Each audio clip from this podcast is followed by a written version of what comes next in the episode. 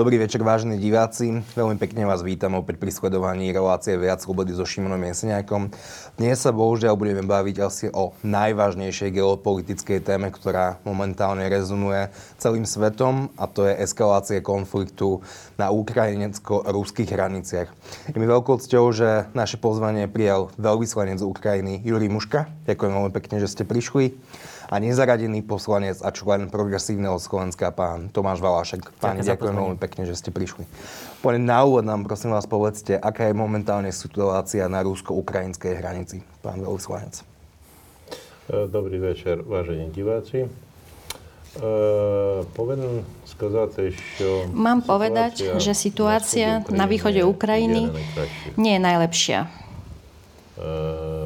Uh, Особливо зараз, коли Najmä teraz, keď badáme eskaláciu tohto konfliktu, koncentráciu vojenských síl na východe Ukrajiny, ruských vojskových jednotiek nielen na východe, ale pozdĺž celej hranice na Kríme. Tiež sme uvideli, že je tam viac tých jednotiek a vidíme značnú aktivitu na východe. Sú tam vlastne bojové boje a dnes sme stratili napríklad, máme jednu obeď od začiatku roku. Máme 24 obete ukrajinských obrancov. Je to pre nás tragédia. Je to tragédia pre ukrajinský národ, pre ich rodiny. Sú to tie obete, ktoré my nemôžeme navrátiť späť. Preto, keď sa vrátime k mojej prvej vete, tak situácia je veľmi napätá. A to všetko generuje sa z Moskvy. A keď sa opýtate, aké je východisko a kedy sa konflikt vyrieši, môžem krátko odpovedať, že kľúč od tých dverí, e, ktoré uzavrú vojnu, e, teraz sa momentálne nachádza v Moskve, nie v iných štátoch. Oni generovali tento konflikt, podporovali tento konflikt, e, dodávali zbráne, tiež E, strelivo a od nich a od Moskvy záleží, kedy tento konflikt bude ukončený. K dnešnému dňu pre divákov, aby chápali, na hraniciach sa nachádza približne 25 tisíc e, vojakov a približne 280 tankov. To je vlastne celá taká veľká divízia, veľká sila, ktorá bola skoncentrovaná na hraniciach a nehovorím o útvaroch, e, ktoré sa nachádzajú v Luhanskej a Donetskej oblastiach. A tiež o mobilizačných možnostiach, ktoré sa nachádzajú v Rostovskej oblasti, kde za 1-2 dní môže sa zmobilizovať taká istá, vlastne taký istý počet vo, vojakov. E, tiež vidíme, že e, technika bojová a vojenské jednotky sa koncentrujú pri, uh, na Kryme. Približne taká, taký obraz teraz je. Prečo sa, tá, e, prečo sa situácia eskaluje v týchto chvíľach? Konflikt vypukol už pred 7 rokmi a Ruská federácia tvrdí, že i napriek tomu, že sú blízko ukrajinských hraníc, že je to stále ruské územie a že je to len nejaké vojenské cvičenie. Aký je, aká je vaša odpoveď na toto? Uh, Дуже правильне ваше Veľmi dobrá otázka. A vážení diváci tiež sa môžu opýtať takisto, ale je to suverénna územie Ruskej federácie. Oni môžu svoje vojska premiesňovať ako chcú. To by bolo tak, ak by neboli doklady OBSE, ktoré donu, podľa ktorých sa musí informovať o presune vojenských jednotiek. A keď sa nejaké veľké cvičenia vojenské e, robia alebo sa koncentrujú nejaké vojenské e, jednotky pri hraniciach. Je to normálne, ale v našom prípade je to priame ohrozenie a oni by mali o tom informovať členských, členské krajiny OBSE a na to máme aj vlastne tento doklad, túto listinu pre upevnenie dôvery, čo Rusko porušilo. Iniciovali sme tu, tento dokument v rámci OBSE a Rusko to ignorovalo. Preto hovoriť o tom, že nič sa nestalo a že na svojom území, ako povedal pán Pieskov, môžeme presúvať vojenské jednotky kam chceme, je to veľmi malou časť, časťou pravdy, lebo hovoríme o území, ktoré, ktoré sa nachádza blízko hraníc, štátnych hraníc a preto posúv vojenských jednotiek by mali sa hlásiť vopred. Aby sa takéto veľké bojové e, presuny e, uskutočňovali. My vlastne sme nechceli útočiť alebo riešiť nejako konflikt na východe pomocou zbraní, lebo vidíme, že tento konflikt, ako aj vrátenie Krímu pomocou e, zbranie, to nie je, nie je možné. Čiže pomocou vojny to nie je možné. Hovoríme o tom, že konflikt treba riešiť len tak, že sankcie budú zosilnené a treba urobiť tak, aby táto vojna bola veľmi drahou pre Rusko. Pán Valaško, hovorí sa, že keď Putinovi dochádzajú argumenty, tak prichádza k sile. Momentálne Putinová popularita v Rusku klesla na rekordne nízke čísla za posledné možno, možno dve, dve dekády. Je táto vojenská snaha, tieto vojen, kvázi vojenské cvičenie nejaká snaha o návrat popularity pri Putina? Môže byť úprimné odpovede, že nikto presne nevieme. Jedna z tých teórií ako spomínate, že je to také odvedenie trošku pozornosti od problémov s manažovaním pandémie. Rusko má aj vyššie čísla, ako my, aj nižší počet preočkovaných, ako my. Je tam nespokojnosť. Sú, sú tu hlasy, alternatívy, teórie, hypotézy, že je to celé možno o politickom nátlaku na Ukrajinu. Ukrajinský prezident prijal nedávno kroky, obmedzil možnosti niektorých oligarchov, pána Medvečuka, pána Kozaka, ľudí, ktorí sú spájani s Ruskom, robia takúto špinavú teda prácu. mediálnych Ruské, to sú, áno, áno, ktorí robia takúto špinavú prácu pre, pre Rusko, či proste financovaním takých proruských televíznych staníc, či rôznych krajanských spolkov, tak im išiel teraz nedávno prezident Zelenský správne, si myslím, po prstoch. Takže to je jedna teória. Faktom je, pán redaktor, že ako ja sám som si dlho myslel, že toto je o nejakom politickom nátlaku, že je to v podstate forma takého zastrašovania, robenia ramien trošku, možno ako predvoj nejakej diplomácii, možno prinútiť Ukrajinu robiť ústupky v, v otázke autonómie pre tie dve oblasti, Luhanska a Donec. Ale faktom je, ako už povedal aj správne pán veľvyslanec, ten počet tých vojsk, ktorý je na hranici, údajne najvyšší od roku 2014 to zloženie tých vojsk, lebo nie je vojak ako vojak, ale keď tam vidíme elitné týmy, ktoré boli prítomné aj či na invázii Gruzínska v roku 2008, či pri anexii Krymu v 2014, Plus tretí komponent, ktorý treba spomenúť, už niekoľko týždňov trvajúca propaganda ruskej tlače voči ruským občanom, ktorá pripravuje ľudí na to, že Ukrajine, ide, Ukrajina ide použiť silu, ide to, to, tento konflikt vyriešiť nejakým násilným riešením. Jo, treba proste byť pripravený. To, tomu rozumieť, ale to je násilný konflikt. Takže ruská propaganda je taká, že hovoria svojim občanom, že doteraz tu nebolo násilie a teraz Ukrajina chce vyvolať nejakú vlnu násilia? Ten argument trošku iný. E, táto vojna, treba si povedať, nie je žiaden zamrznutý konflikt. Nikdy neskončil žiadnym, žiadnou mierovou dohodou. E, ešte stále tu umierajú e, ľudia, bohužiaľ, každý mesiac, ako povedal pán veľvyslanec čísla niekam posledné týždne umierajú obzvlášť často viac ako kedykoľvek za posledných pár mesiacov. Čiže nikdy to nebolo tak, že tie boje úplne, úplne ustali.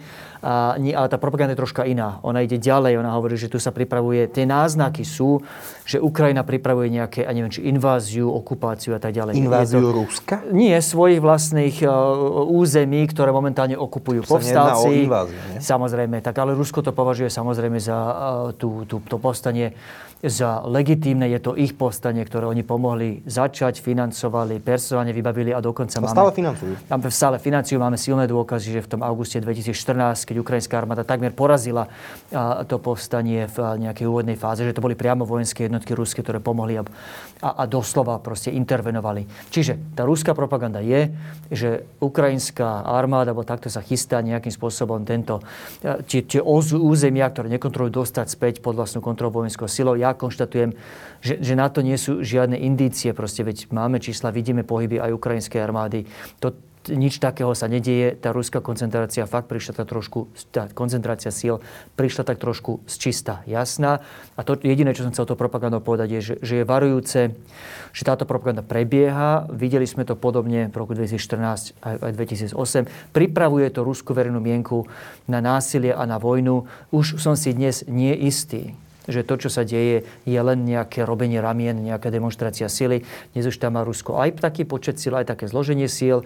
Aj tá propaganda naznačuje tomu, že, že sa fakt možno chystajú na reálne, mier, na reálne vojenské operácie. Aké presne, čo by to mohlo byť, netuším presne, je tu viacero scenárov, ale už to, už to presahuje aj takéto, že bežné znepokojenie z, z koncentrácie síl, lebo už je tá možnosť, alebo minimálne ten potenciál na konflikt reálna. Spoločná otázka na vás oboch teda hrozí eskalácia konfliktu a to, že by Rusko opätovne napadlo Ukrajinu? Мені дуже важко на це відповісти. Odpovedať na túto otázku. Ja, jak civilná ľudina, Ako civilná osoba by som povedal, že nie. Logicky, logika hovorí, že to by nemalo byť. Keby som bol vlastne príslušníkom vojenských síl, tak keď hovorí sa, že na hraniciach sa 25 tisíc vojenských jednotiek a tankov skoncentruje, tak urobíme závery, či na vás napadnú alebo nie. A do, k tomu, čo povedal pán Valašek, e, čo sa e, týka propagandy, je aj to, že Slovensko pomáha Ukrajine e, cez jej vlastne územie idú vojenské jednotky NATO, čo vlastne pán Korčok zamieta. Hovoria, hovorí sa o veciach, ktoré vôbec neexistujú v prírode. Ale aj časťou tejto propagandy je aj to, že Slovensko je takou obeťou, lebo E, cez jej územie idú vojska NATO, ktoré idú pomáhať e, Ukrajine. No, o tom hovorí ruská propaganda, že na území Slovenska, cez územie Slovenska idú vojenské jednotky, ktoré e, budú podporovať Ukrajinu. Nečítate ruskú propagandu? nečítam ruskú propagandu, nie. Ale len doplňujúca otázka, teda ruská propaganda hovorí, že cez územie členského štátu, štátu NATO idú vojska NATO, ale to mi príde, že dosť logické. Veď áno. Lebo lenže, my sme na to. Samozrejme. Lenže tá ruská propaganda dlhodobá nie len voči Slovensku, voči Európe vôbec znie zhruba takto. Za normálnych okolností nebytých štvavých Američanov my by sme sa s vami krásne vedeli dohodnúť, obzvlášť s vami Slováci, obzvlášť s vami Maďari. My sme predsa bratské národy. Len tí Američania, tá zlá aliancia vám to kazí. Preto, Šimon, uznávam, nedáva to žiaden logický zmysel z našej perspektívy. My vieme, že sme v aliancii dobrovoľne, že sme nastúpili z vlastnej vôle ale nebolo to vôbec ľahké, nikto nás tam nelanáril. Naopak, tá opozícia, keď sme si prejavili záujem, bola roky silná, to boli roky lobbingu a ťažkej práce, aby sme sa tam dostali. Chceli sme tam byť, sme radi, že sme tam. Nám sa to zdá byť nelogické. Dôležité je tu vedieť, že Rusko si zobral do hlavy, že uh, sú tu natoľko silné anti aliančné antiamerické síly, že to vedia nejakým spôsobom to rozhodnutie zvrátiť. A tá teória, ktorá sa tu podsúva, je, keby ste len prišli ku zmyslom, keby ste len prišli k rozumu. A ku zmyslom a... by bolo to primknutie opätovné, opätovné nejakému bajnému všeslovanstvu. Áno, presne, to je, to je tá téza. Preto opäť uznávam, že to nedáva zmysel, veď my vieme, že sme na to dobrovoľne, my vieme, že tie konvoje vnímame ako úplne bežnú rutinnú súčasť aliančného života. Mimochodom, tých konvojov bolo asi 4 krát toľko posledný rok vlády Smeru a SNS, ako bol bol minulý rok. Bolo to hlavne kvôli covidu, to nie je známko nejakej geopolitickej zmeny od NATO samozrejme, ale faktom je, toto je bežná rutina súčasť aliancie, ktorá, sa, ktorá prebiehala, či to bolo za predošlé vlády, či za tejto. Tá aliancia e, žije tým, že proste si tú bojaschopnosť musí nejakým spôsobom udržiavať, ale rozdiel medzi rutinnými pohybmi, prípadne malými cvičeniami a jeden z tých argumentov, ktorý som videl, nebudem spomínať meno od jedného z toho apologetov Ruska na Facebooku, je, že, že sa chystá veľké vojenské cvičenie britské na Ukrajine. No pozeral som si tie čísla, je to 700 ľudí, alebo, a nechcem presný počet, ak, bolo to maximálne v pár tisíc. Toto sú veci, ktoré nemajú ani zďaleka potenciál ohroziť Rusko, zmeniť status quo. Sú to bežné e, cvičenia, ktoré robí aj ruská strana, všetky vojenské moci na udržanie bojaschopnosti. Chcem podotknúť opäť, nie je vôbec spochybňované právo Ruska pochyb, pohybovať, pardon, pohybovať uh, síly po vlastnom území, ale aj Rusko ako signatár už spomínanej viedenskej dohody, viedenského dokumentu pod záštitou OBSE, Organizácie pre bezpečnosť a spoluprácu Európe, sa zaviazalo, že keď bude po, po, presúvať vojska vo veľkom počte, tá hranica, neviem presne z hlavy, uh, cez niekoľko desať tisíc, tak má povinnosť notifikovať, inými slovami dať vedieť ostatným 42 dní dopredu a povedať, plánujem takéto a takéto cvičenie, um, takýto a takýto účel a má dokonca povinnosť pozvať pozorovateľov. Lepšie podané, tie iné štáty majú možnosť vyslať pozorovateľov, tá krajina ich, má, im musí poskytnúť podmienky na pozorovanie. Prečo to robíme, Šimon? Prečo je to dôležité? Lebo viackrát sa stalo v histórii vrátane uh, histórie ukrajinsko-ruských vzťahov, že pod rúškom cvičenia sa vlastne odohrala príprava na vojnu. Videli sme to v 2008, v inom podvydaní aj v 2014.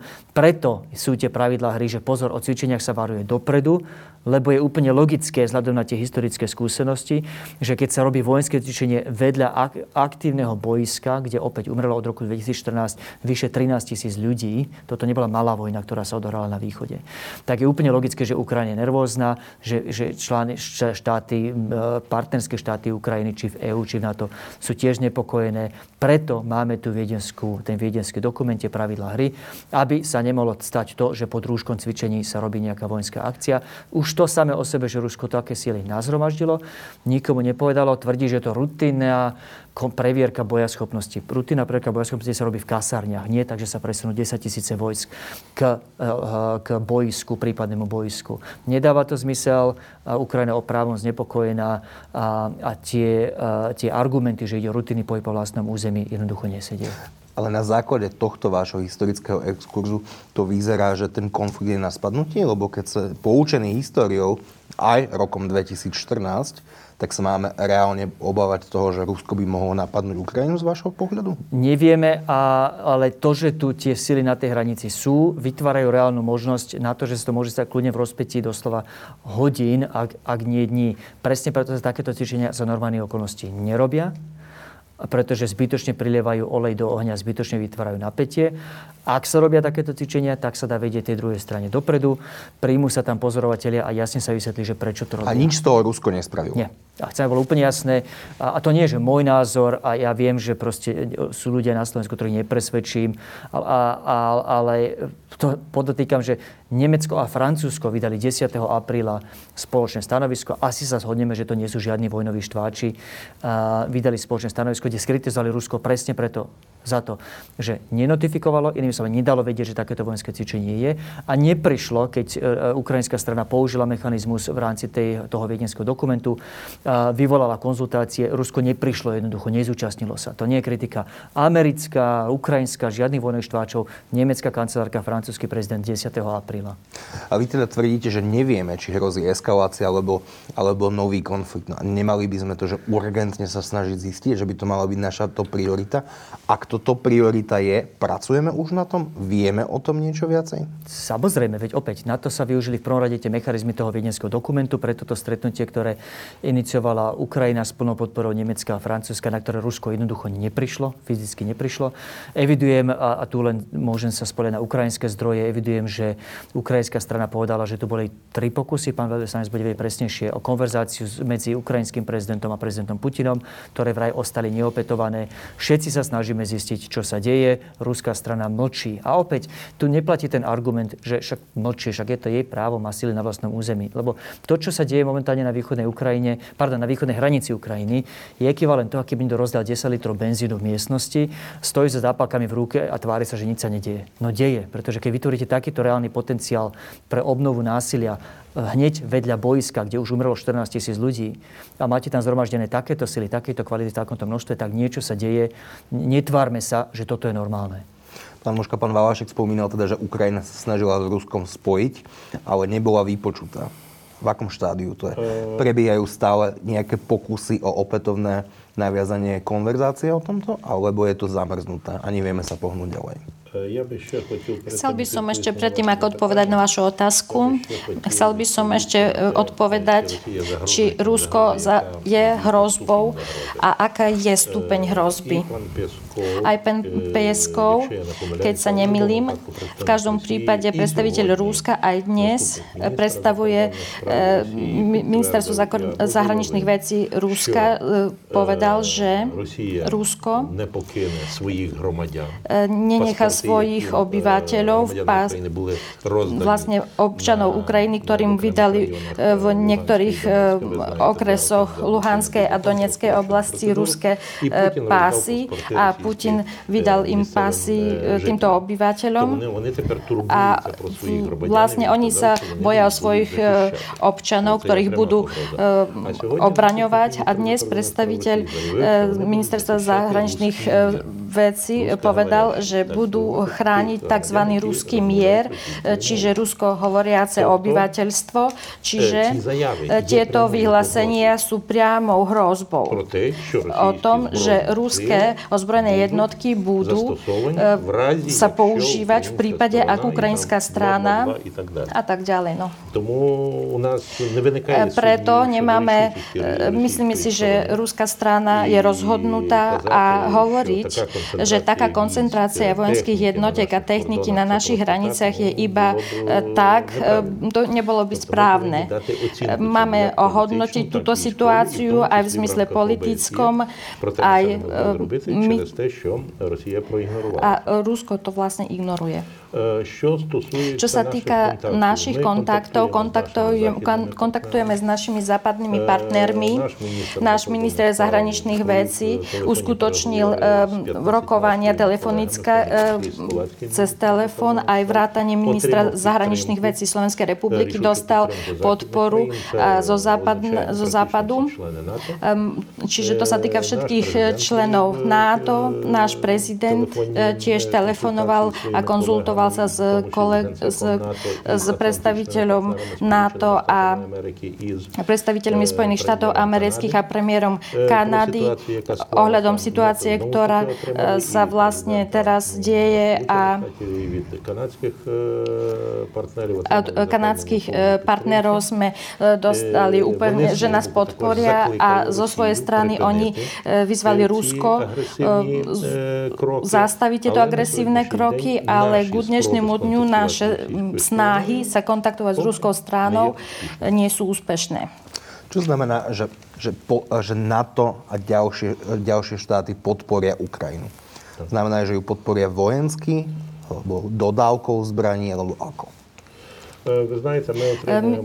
Viete, v rámkach spolupráce Ukrajina-NATO k dnešnému dňu sme krajina a dostali sme status, ktorá má rozšírené možnosti. Preto spolupracujeme s NATO, chystáme sa do vstupu v NATO a najlepšou pomocou k dnešnému dňu je poskytnutie Ukrajine plánu, plánu postupu, ako sa stať členom NATO. To je to, čo by nám otvorilo úplne do Korán dvere, čo sa týka členstva Ukrajiny v tejto aliancii. Spolupracujeme s členmi NATO, so našimi slovenskými a polskými kolegoviami a nám poskytujú aj odbornú pomoc. Idú tréningy, vojenské tréningy. Máme aj také ozbrojené, aj rôzne druhy zbraní. Chceli by sme ich jej mať viac. Možno to sú letecká, to sú prostriedky pre rozviedku, to sú potrebné veci, aby sme mohli spolupracovať aj v tomto smere a chápať, čo sa deje okolo Ukrajiny. To je nič nové, to nie je senzácia. Spolupráca Ukrajiny a NATO bola, je a bude. To, že bude intenzívnejšia, a Rusko to má vidieť, že Ukrajina spolupracuje s najväčšou alianciou vojenskou na svete a to by ich malo nejako udržať a preto hovoríme, že tieto výstrahy krajín NATO, ich rozhodné činy, politické, vojenské, nech to budú nejaké demonstrácie, majú vlastne udržať Rusko, aby ona nemala žiadne agresívne vlastne neprevolala agresiu ohľadom Ukrajiny. My sme pripravení k tomu, aby Rusko rozpočatý začala vojenské vojnu voči Ukrajine. A my toho nechceme. My to nechceme. My ne, ne готуємо жодних Nechystáme žiadne aktívne aktivity, ale môžeme sa brániť. K dnešnému dňu ozbrojené síly Ukrajiny sú v tom stave, že každému agresoru môžu vlastne dať protistať. Z toho máme vychádzať, čo sa týka aj spolupráce s NATO, čo sa týka našej podpory od e, vlastne krajín Európskej únie, od, naše, od našich partnerov z, e, in, z Euroatlantickej aliancie. Rusko má vedieť, že Ukrajina sama nezostane. Sila NATO je v tom, že je to aliancia, ktorá poskytuje pomoc akejkoľvek krajine, ktorá je členskej krajine, ktorá vlastne e, stojí na obrane demokracie v celom svete. Čiže aj keď nie sme e, členom NATO, dostávame ich plnú podporu a e, podporu Európskej únie. Preto, lebo bránime náš našu suverenitu, naše demokratické hodnoty a celá naša spolupráca a celková idea Európskej únie to sú hodnoty, my, ktoré bránime a rátame, že na solidaritu v tomto smere. Pán Valašek, je podpora NATO smerom k Ukrajine dostatočná a bude tam toto aj deklaratórne vyjadrenie dostačujúcim odstrašením Ruska od toho, aby sa odvážilo k ďalším radikálnym krokom? Neviem, ale je to, to absolútne nevyhnutné minimum. A aj preto nechcem otvárať slovenskú politiku, ale viete, že som bol aj kritický voči ceste ex-premiéra Matoviča do Moskvy, kde sa k téme nevyjadril, pretože v tejto veci je, myslím si, jednota všetkých členských krajín dôležitá a tam na vrchole, alebo teda blízko vrcholu tejto krízy a nepovedať danej veci nič bolo podľa mňa chybou. Takže to minimum, čo musí Aliancia urobiť, je presne, že úplne jasný signál, že v prípade akéhokoľvek ruského, nazvem, použijem slovo prešľapu, budú následky.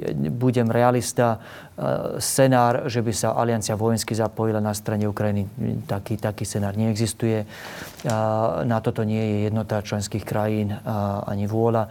Ale napríklad už aj tá otázka sankcií má vplyv na ruské správanie. To nie je tak, že Rusko je Severnou Koreou, kde jeden človek rozhoduje. Nie je to demokracia, ale sú tu zaujímavé, zaujímavé skupiny, mocenské bloky. Takže či, sankcie, či cielené menovité na ľudí, ktorí im obmedzujú prístup k ich majetkom v zahraničí, majú nejaký dopad na kalkulácie Ruska. To minimum, čo musíme urobiť, je úplne jasne signalizovať, že ak príde opätovnému, zdôrazne opätovnému, veď už sme to raz videli, toto je deja vu, opätovnému porušeniu všetkých pravidel hry v Európe z, z ruskej strany, tak budú ešte tvrdšie následky vo forme sankcií, ktoré budú mať reálny dopad na, na schopnosť bohatých ľudí v Moskve užívať si svoj majetok a svoj luxus. A nie sme prílišne reakční, že len reagujeme na to, čo spraví Rusko. Prečo sme tie sankcie mm-hmm. doteraz nespravili? Prečo je Rusko stále e, členom Rady Európy? Prečo sa títo ľudia, ktorých spomínate, teda moskovská elita, stále môžu premávať po Európe, aj keď už možno mali byť na sankčných zoznamoch, čo napríklad naznačoval a ten zoznam vytvoril aj Navalny, ktorý dnes možno umiera mm. v ruskom väzení. Na čo čakáme? Je v našom záujme, aby Rusko ostalo členmi Rady Európy, lebo potom môžeme, či čo e, súd v Štrasburgu alebo inde, aj, majú aj ruskí občania možnosť predložiť svoje prípady, svoje stiažnosti nejakému nezávislému tribunálu. Čiže to by sme uškodili sami sebe, ak by sme uh, Rusko odtiaľ vystrnadili. Sankcie, Šimon, majú tú výhodu či nevýhodu, že tá výhoda je, že, že sú mocné, skutočne menia kalkulácie zmýšľania ľudí, ale treba povedať, že je to hrozba sankcií a potenciál sankcií, ktoré ktoré sú o niečo vplyvnejšie ako samotné sankcie. To, čo sa stane, keď tie sankcie raz uvalíte, je, že ekonomika sa prispôsobí. Um, videli sme to krásne potom 2014. A áno, na, na Ukrajinu, pardon, na Rusko samozrejme boli, boli uvalené sankcie um, a následne sa začali vo veľkom, na, čiže z, z, zastavil sa určitý dovoz tovarov uh, z, z krajín Európy a z ničoho nič sa zrazu objavili na ruskom trhu bieloruský kaviár a losos. No, Bielorusko nemá ani kaviar, ani losos, lebo nemá more. Ale to, čo sa samozrejme deje, je, že západné krajiny a iné krajiny a prípadne krajiny mimo západu začali cez Bielorusko vyvážať veci do, do Ruska. Čiže keď tie sankcie už raz použijete, oni majú svoju reálnu cenu. Proste tí ľudia, ktorí sú nimi cieľení, prídu o nejaké bohatstvo, prídu o nejaký, nejaký proste, životná úroveň sa o niečo zníži. No ale potom si časom zvyknú. Takže ten, ten efekt sankcií tá, lebo tá ekonomika sa prispôsobí. Čiže, čiže ten efekt sankcií časom vyprší. Uvaliť sankcie teraz by, by v praxi znamenalo, že asi o dva týždne, alebo o tri týždne, možno o dva alebo tri mesiace, už vlastne vyprchal ten emocionálny, ten fyzický, ten majetkový dopad na ľudí, ktorých chceme, aby mali. Preto si myslím, že, že je dôležité, aby tá hrozba sankcií reálnych sankcií bola vo vzduchu, ale teraz ich preventívne dávať mne, mne by nedávalo veľký zmysel. Súhlasili by ste a to je otázka na vás oboch, že Rusko a Putin rozumejú jedine sile? No, ja celkom pohodujem s Súhlasím s takým tvrdením. Chápete? Na žáľ, bohužiaľ, dnešné vedenie Rúska chápe iba pojem sila.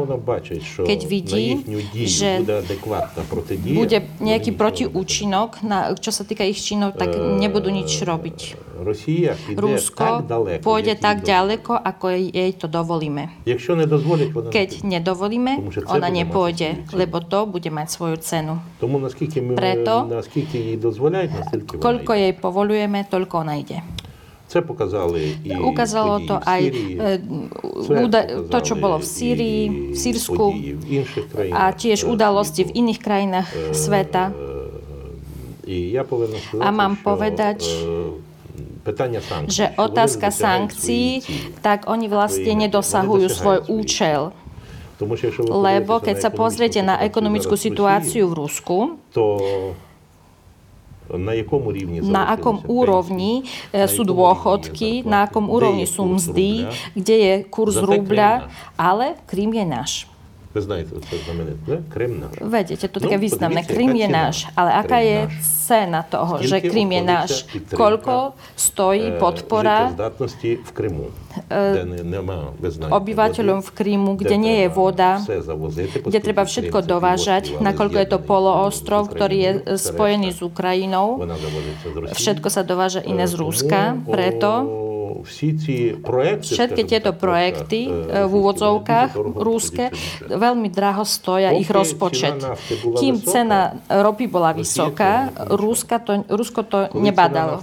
Keď 30 dolárov za barel. už bola cena ropy, v Rus, ruský, ruský rozpočet už mal problém.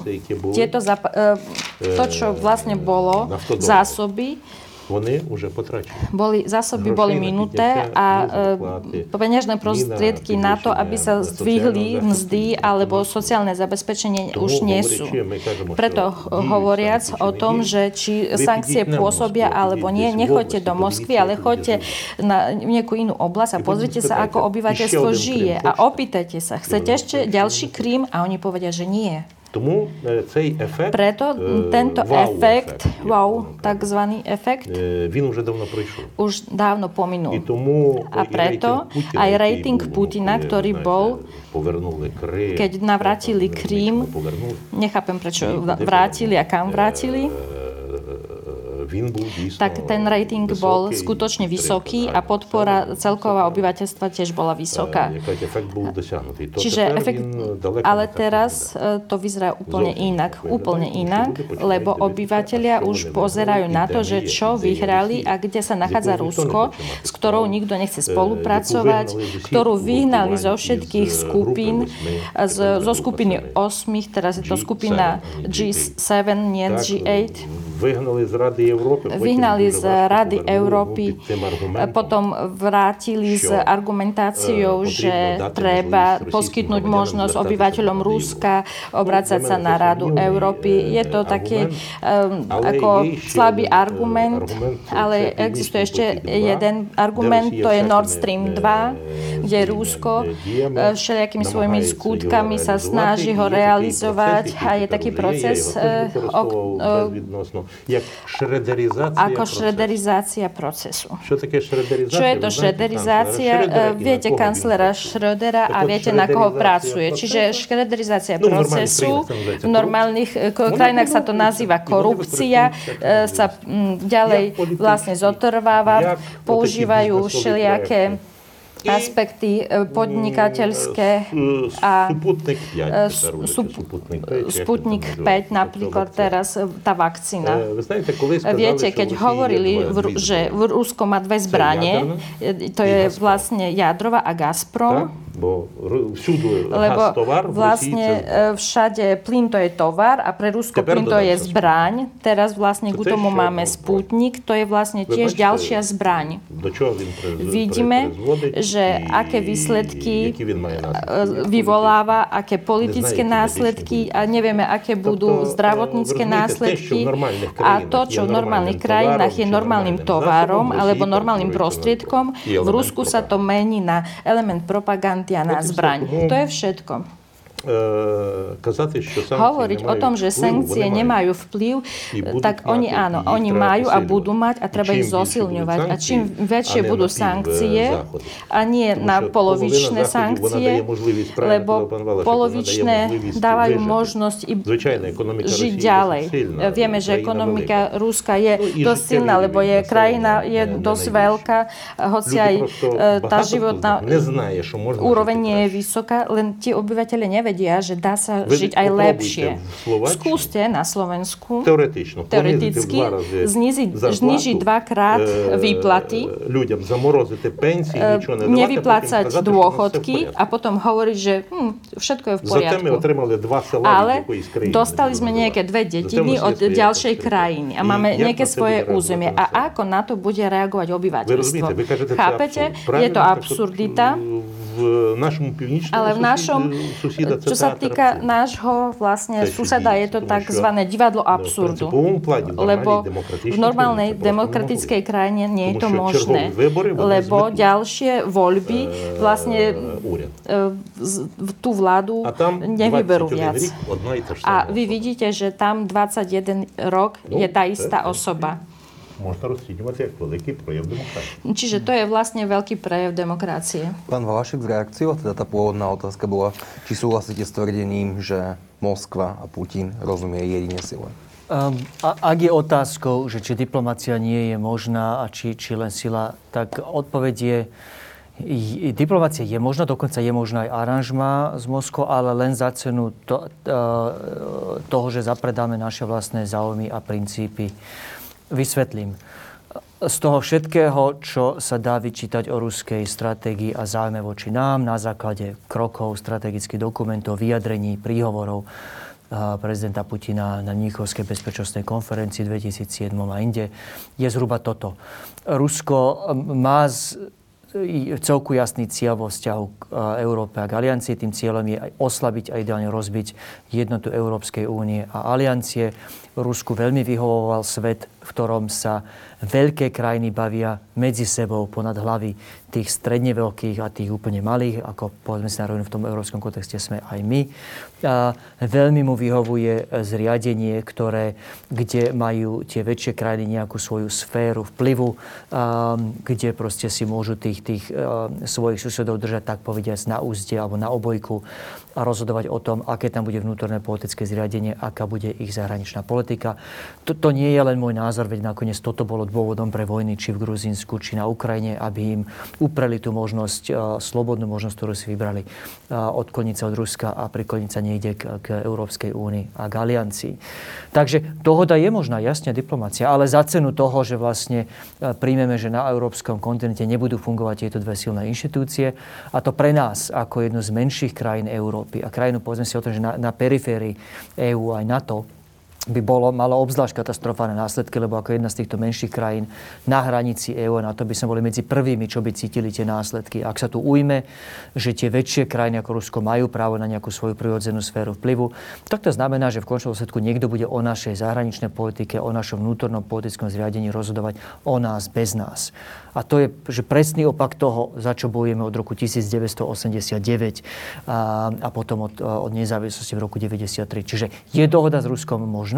Je, ale za cenu to, že zapredáme všetko, čo považujeme za drahé a dôležité a kľúčové pre našu existenciu, za všetko, čo sme zakotvili v ústave a v našich politických rozhodnutiach za posledných x rokov. Čiže za týchto okolností hráme takú nevďačnú hru. Otázka, či, či rozumie Rusko sile. No, hráme tú nevďačnú hru, že bránime status quo, že nám vyhovuje, a obzvlášť Slovensku vyhovuje t- ten, to bezpečnostné aranžma v Európe také, aké tu je, so silnou prítomnosťou EÚ, vďaka ktorej aj tie veľké krajiny musia brať tie menšie krajiny ako nás vážne a máme to miesto pri tom stole, keď sa rozhoduje o kľúčových veciach. Nám vyhovuje, že tu máme silnú alianciu, vďaka ktorej si nemôžete väčšie štáty dovoliť vojenskou silou odtrhnúť e, tie menšie, prinútiť ich otočiť, zvrátiť svoju zahraničnú politiku. A ten, toto status quo vieme ubrániť za tú cenu, že áno, občas, keď je to porušené, keď sa dejú také veci, ako sa udeli na Ukrajine, ktoré bolo jasným signálom, že Rusko proste ide si teraz na silu presadiť tú svoju verziu toho európskeho bezpečnostného aranžma, tak v týchto prípadoch musíme byť pripravení použiť neviem či silu, ale rozhodne ukázať jednotu, rozvahu a odhodlanie vo forme minimálne tých sankcií a potom už na jednotlivých členských krajinách NATO a EU, či chcú ísť o krok ďalej. Konštatujem, že Litva, už spomínaná Kanada, kopa iných krajín poskytli aj vojenskú pomoc, pretože považovali za dôležité, aby sa Rusku nepodarilo len vďaka tomu, že Ukrajina bola vo vojensky nevýhodnej situácii zvrátiť a vytvoriť situáciu na zemi, fakty na zemi reálne, ktoré potom už sa nebudú nejak, nejakým politickým procesom, diplomatickým procesom dať zmeniť. Pán veľvyslanec spomínal aj to, že jednou z e, ruských zbraní, najnovšie je Sputnik, Sputnik 5. My sme ten Sputnik kúpili a teraz s ním kadejaké, problémy, vládna kríza. Ale Dmitro Kuleba, čo je ukrajinský minister zahraničných vecí, sa vyjadril v rozhovore pred týždeň, že krajiny, ktoré si kupujú Sputnik, si musia uvedomiť aj to, že za tieto peniaze si kupujú alebo dotujú aj ruskú potenciálnu agresiu na Ukrajine. Stojí za to si aj napriek tomu Sputnik kúpiť, aj keby bol schválený EMO. Jasne. Tu, tu nesúhlasím, poviem otvorene. A asi sa v tomto nezhodneme s pánom veľvyslancom, ale veď aj to je v poriadku. Lebo v podstate, keď zoberiete tento argument ad absurdum, tak to znamená, že totálny bojkot Ruska, akýkoľvek odrezanie ekonomických, ekonomických vzťahov s Čo Ruskom, by mohli byť zároveň presne tie účinné sankcie? Čo v praxi znamená zároveň, že strácame akúkoľvek páku na Rusko, pretože keď raz odrežeme ten, ten ekonomický život, tie ekonomické kontakty, ekonomické vzťahy, no tak potom už ta, taká nejaká možná hrozba alebo že tá naša možnosť povedať, ak pôjdete ďalej, ak urobíte A, B, C a D, tak budú následky X, Y, Z. To, to strácame, pretože sme práve vypálili všetky náboje, ktoré sme mali. Takže nie, nemyslím si, že, že totálna ekonomická blokáda Ruska, alebo de facto to je tá výzva, je tým správnym krokom.